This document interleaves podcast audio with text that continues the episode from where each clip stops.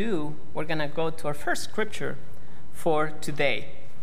The first one is in Luke chapter 3, verse 21 to 22, and reads When all the people were being baptized, Jesus was baptized too.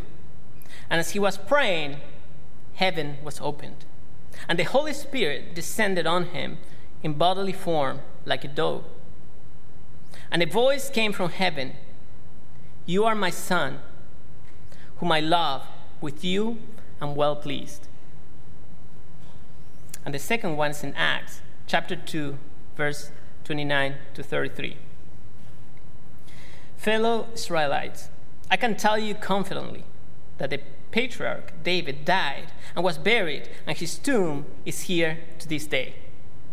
But he was a prophet and knew that God had promised him on oath that he would place one of his descendants on his throne. Seeing what was to come, he spoke to the resurrection of the Messiah, that he was not abandoned to the realm of the dead, nor did his body see decay. God has raised this Jesus to life, and we are all witnesses of it.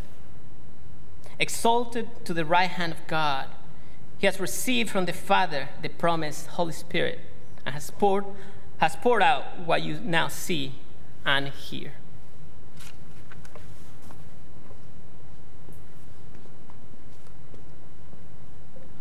Thank you, Gonzo, for that reading. Um, so, that second passage that Gonzo read, um, Acts chapter 2, it said at the beginning that we are all witnesses to the fact that Jesus died, but he did not see decay in his death.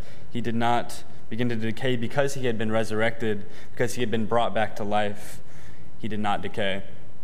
It also says that Jesus has been exalted to the right hand of God. And when he was on the cross, he was fully human, even though he was fully divine. And he was humbled down to our level so that he could be he, he could take on our punishment. He could wipe our slates clean, and he, be, he could be the same level as us. And now he is back at the same level as God.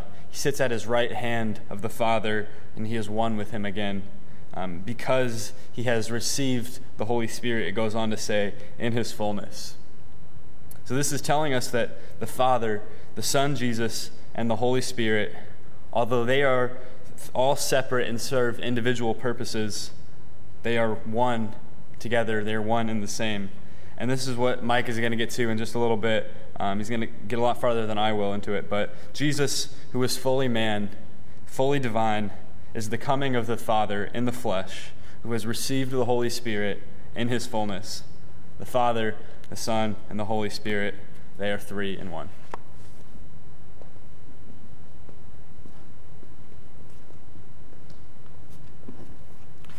Our final scripture today comes from Galatians 4 4 through 6. It reads But when the set time had fully come, God sent his Son, born of a woman, born under the law, to redeem those under the law, that we may receive adoption to sonship. Because you are his sons, God sent the Spirit of his sons into our heart, the Spirit who calls out, Abba, Father. Would you pray with me? Lord, we thank you for this beautiful day. We give thanks for this place of worship and being able to be in your presence. Thank you, Lord, for the sacrifice and the sacrifice of the veterans. We ask you to speak through Mike so we may experience the Holy Spirit and may it enter our hearts this morning. In your heavenly name, amen.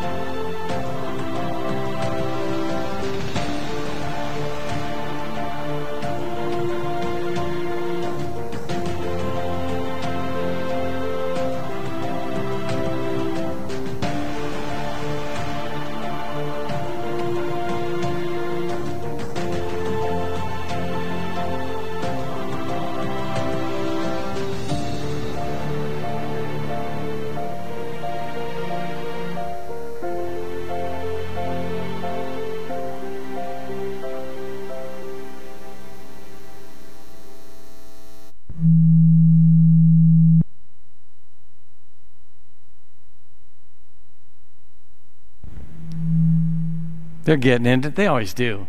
You know, uh, good morning.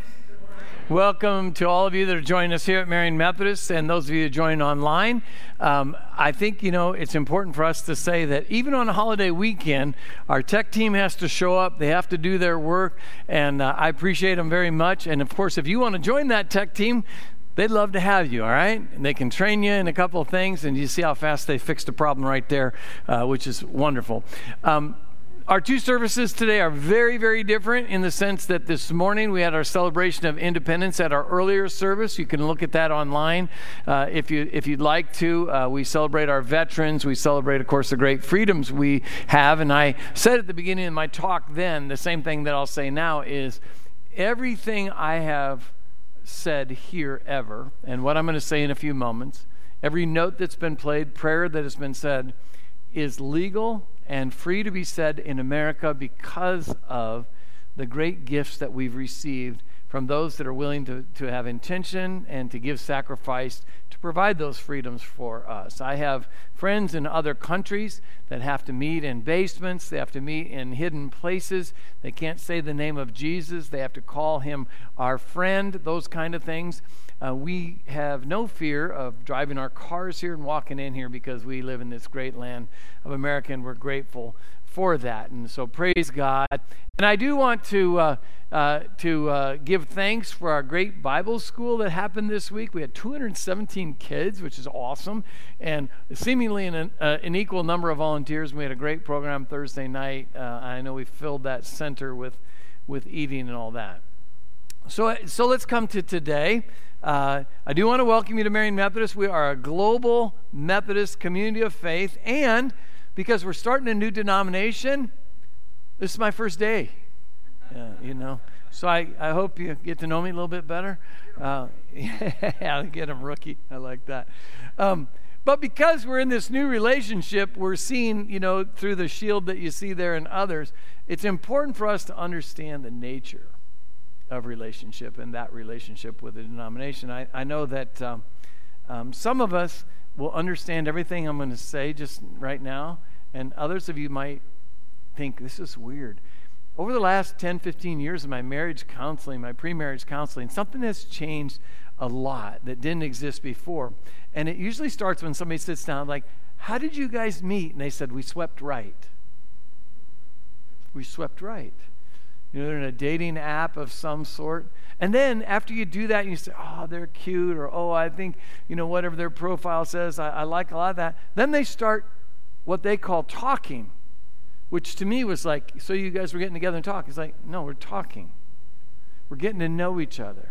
And sometimes I'm kind of amazed at how much uh, young people know about their spouse before they get married. Some of our 50 year old couples, they're like, man, we don't know much that much about her already, and we've been married 50 years but but you know they swipe right and then they they start talking on their on, on their phones. And then i, I remember uh, some years ago uh, half dozen years or so meeting with a couple and they were getting ready to get married and they were talking about how they were talking back and forth and getting to know each other and then they said something and then we and then we met. I'm like hold on. All that happened before you met in real life? Well yeah. We were just talking. And, and then they met and had their first date and then it went on for a, a little time. They took a trip or something together. And then it became official. How does a relationship become official? Yeah, they posted it on social media. It's a real relationship. So, you know, couples today understand the nature of relationships.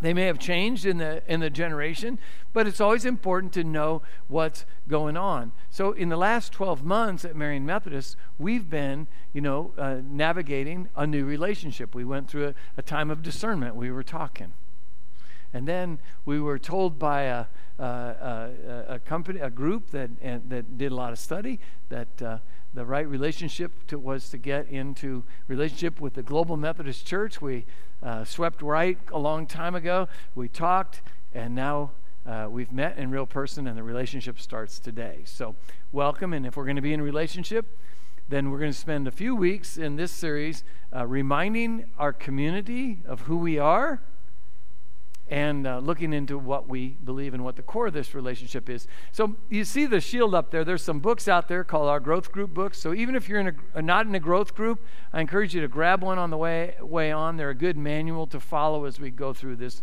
uh, sermon series. So here we go. Marion Methodist is a Methodist church. And the articles of religion of the Methodist Church have since 1784 been our standard of belief and practice. Now, get this. The these articles include tenets of faith universal to all Christians. So, if you're a Christian anywhere in the world, some of these tenets of faith of the Methodist articles of religion are for all of us. And there are some specific to the Methodist movement, and every Methodist should come to know them. There are 80 million uh, Christians in the Wesleyan Methodist tree um, that agree with these articles. So today we're just going to look at one. Let's take a look at Article 1. Article 1 of faith in the Holy Trinity. It, it reads, and you can see it in front of you there is but one living and true God, which, by the way, would be illegal to say in some countries. See, we believe there's just one God. We believe that there is one living and true God, everlasting, without body or parts, of infinite wisdom and good, the maker and preserver of all things, both visible and invisible, the world we see, the world we cannot see. And in unity of this Godhead, there are three persons of one substance power and eternity the Father, the Son, and the Holy Ghost. Now, those three scriptures that were read this morning come from what's called the Catechism of the Global Methodist Church. And the Catechism basically shares with us the, the, the scriptural foundations of what we believe. And these three scriptures, though there's actually, if you look in the Catechism, there's a dozen or so more about this particular doctrine, these three show us, uh, kind of with a thumbnail uh, glimpse, uh, what the Trinity's all about. In Luke chapter 3, that's the story around Jesus' baptism in the River Jordan by John the Baptist, all three persons of the Trinity present themselves. Jesus there in the water, and as he comes up out of the water, the Holy Spirit visibly descends like a dove. One of the few times in Scripture the Holy Spirit shows himself in a physical or a bodily form, comes down from the heavens like a dove, and we see and hear the voice of the Father calling Jesus his beloved Son. So you have all three persons of the Trinity presenting themselves to humanity in ways that we might understand. And then the second scripture that Gonzo read from Acts chapter 2, it, th- these all three persons of the Trinity are included in the first Christian sermon because if you know the background of Acts chapter 2, Peter's been filled with the Holy Spirit as have the other disciples and he stands in Jerusalem in the very place that was that crucified Christ and that persecuted him and spoke these words, uh, uh, the, the first Christian sermon, and uh, it included these words that God anointed his son, Jesus, for death. And the Father then raises him from the dead and exalts him to put him at the right side of him forever. And the Holy Spirit is there in the world transforming because remember, at uh, Pentecost, the Holy Spirit comes down with tongues of fire and wind and allows people that had never studied other languages to be excellent in linguistic skill and be able to share the gospel in ways that people of all the nations of the earth gathered in Jerusalem could hear it clearly. So you again, you, you have the, the all three persons of the Trinity being uh, their work being seen, their person being seen. And in Galatians 4, uh, the, the, the, scripture that uh, Elia read a few moments ago, you see this description of what each person of the Trinity is up to in our lives. The, the Father sends the Son to us, the Son offers to us adoption by grace into God's forever family. And the Spirit is moving in and around us, giving us uh, clear messages, sometimes nudging us nebulously to, to, to follow things, sometimes giving us those moments where we think, oh, you know, I think God wants me to do this, and we do that.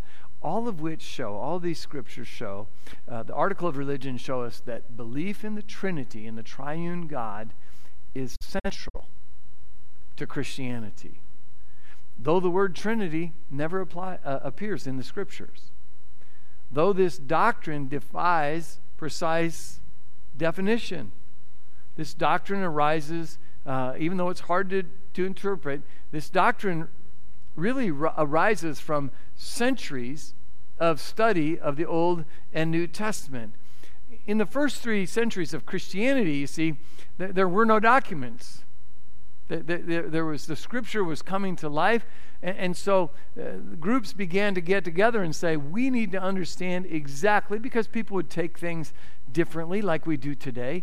And so they said, we need to have a center core, the kernel of our doctrine. So they got together in places like Nicaea. They got together in Chalcedon. They, they got together at the, at the, uh, um, the, the bequest of, of Char- Charlemagne. And one group wrote the Nicene Creed, another the Apostles' Creed, one the Creed of Chalcedon, all of which are Trinitarian creeds that they show the central fact of our faith is that God is one in three persons. This is a consistent teaching of the faith for the last 1700 centuries. Now, the difficulty comes when we talk about God as three in one because Christianity is a monotheistic faith. Okay, so stay with me for a minute. There is one God. This is the God of the Hebrews and the God of the Christians. Mono means one, theistic means God. And the one God exists in three persons. Now, you shouldn't be fatigued yet.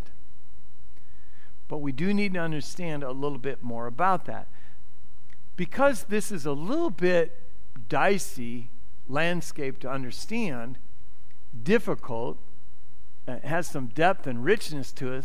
For, for centuries, Christians have sought to explain the Trinity metaphorically. One, one of the best known metaphors was, was shared by Patrick the barbarian. You know him as St. Patrick, probably, with a guy named King Ardri. And he used the simple example of the shamrock, which is why you see that as an element of faith sometime. What, what Patrick the barbarian said to Ardri was, What do you see when you see the shamrock? Is it one leaf or three? Is it one leaf or three? Well, you could easily say the answer is yes. Right? It is one leaf, but it's also three. Because, but without the stem, without the stem, without a fourth element, they're, they're not the full leaf. None of them are the full leaf by themselves. And so, unfortunately, what we find in Christian teaching and some of the things that we've studied is that many people, well meaning, of course, uh, constructed these heresies seeking a metaphor, an explanation, but none can capture all that God is. Everything that we say, well, God is like this, falls short because God is above and beyond that. So, our ability and our opportunity is to consider the basics and, and pray for our discernment uh, in our relationship with God before we take a leap of faith. So, let's make sure we understand that God is one essence in three persons. Essence and persons are not the same thing. Essence and persons, not the same thing. One essence means all three persons are God. Okay? So, a little bit about essence. No matter where you meet me or how you come into contact with me, whether it's here or whether you see the back of my head, walk into the parking lot, or see me in Menards or someplace, uh, no matter how you cut it, I'm always going to be Mike. That's the only thing I can be. That is my essence. Our essence is who we are. Essence is who exactly we are. Your essence is you. My essence is me. Your essence is who you are. You can be no one else. You might go around and say you have a different name than you have right now, but you are you. And God is not a bunch of ingredients mixed together to make God. That's not how the Trinity works. You know, my, uh, my mother, she was at the previous service, so I've told this story. I'd still encourage you to pray for me because I'll see her again later this week. But my mother had a tremendous sense of humor. And years ago, when my nephew was in high school, sometimes he and his friends would arrive at her house and have snacks because she's like an amazing cook. But one year they overlooked the fact that they'd gone there on the first day of April. And Mona had made these chocolate chip cookies, or that is what they appeared to be. But she had, instead of sugar, poured in salt. and instead of vanilla, pretty good squirt of mustard. And she baked the cookies. And the boys took the first cookie, and my nephew Travis took the first bite, and he almost snapped his head looking at grandma like, What are you doing here? But these were respectful boys. So they finished their first cookie, but didn't ask for a second, which is not the norm at grandma's house. But you see, what had happened there was wrong ingredients. They were missing something. See, our encounters with God miss no ingredients. God is not a sequence of ingredients that, that's brought together with God. When we enco- encounter God, it's always fully and completely comprehensive.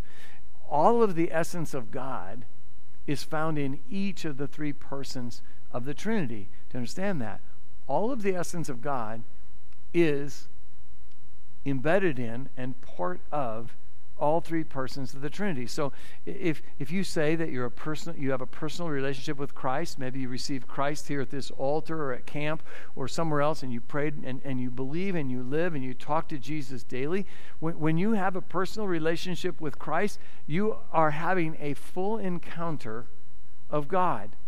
I'm a person that when I say my prayers, I direct them to the Father. You know, I, would say, Our Father, or Dear Lord in heaven, Dear Father in heaven when we pray to the Father, and, and, and we are intense and intentional in those prayers, we are having a full encounter of all of God. And if you are, have ever felt inspiration by the Holy Spirit, if you felt the Spirit nudging you to do something or commanding you to do something, or even if maybe even in our songs this morning, if you felt like the Holy Spirit was filling your heart, you were having a full encounter with God. Each of the three persons are fully God. Every single one of them Father, Son, and Holy Spirit. And God is not one person playing three different roles. You know, um, I have poorly taught this before because I've said what I'm going to follow these words with is a good example of the Trinity. And by the way, it is not. You know, I've said, um, I'm, I'm Mike, right? And, and within me, there is a father, I am a son, and I'm a husband. But I'm always Mike. But I articulate myself differently when I'm in those specific roles. And while um, a little bit of a heresy, probably, given uh, what we've, we've said already, that was not my intention. What it is true is that falls short of a simple and crisp explanation of what a Trinitarian God is because I'm simply talking about the roles that a person has, and that is not a comprehensive view of the person. All right? I'm one person, but just one. Each person of the Trinity has distinctions or modes of existence within the one divine essence. This is not incongruous. God has no intention to be inclu- exclusive or, or elusive. He wants us to understand Himself as the eternal God. And so, through Jesus, who lived a human life and was fully God and, and fully human, as Caden said, he reveals the three great characteristics of his nature which bear most important on our human needs. This is his way of letting us get a grip of something so we're just not confused and overwhelmed by it all. We know God is Father, the, the maker of all things, the creator of everything that was, is, and is going to be. And in our article, it says of everything visible and invisible. He is the sustainer of the universe. Things don't start and things don't keep going without him. We know that Jesus Christ is his son, that he's the redeemer of the souls of all human beings, of all that desire salvation. When they come to Christ, they received it. And that was a full encounter of God. And we know that God embodies himself as the Holy Spirit, who is the God that works in the minds and the hearts of people yet today. So the word Trinity, tri, you know, which means three, unity, which means obviously together, are, are three distinct personalities living and ruling in community together. So, this has a lot to do with us, not just seminary teaching today. The Trinitarian God gives us an image of God living in community. The Father, Son, and Holy Spirit live together in community. Uh, this is a model for holy uh, for living in holy relationships with, with others. Because when we look at the Trinity, each one of the persons of the Trinity is of equal value and importance. We're, of course, supposed to extrapolate that to the human community, which we don't always do, you know. We need to see that every person is of infinite value and worth. All of them are of the same importance to us. And when we see the Trinity, we see that our relationship to the Trinity, to, to God, is based on and in the Holy God. We, we pursue this unity using our distinctiveness, because we all have different distinctive uh, gifts and graces in us, to bring glory to the world community and to bring glory to God in that world community. So, as we move towards communion, it's important for us to understand that no metaphor or image can capture all that God is.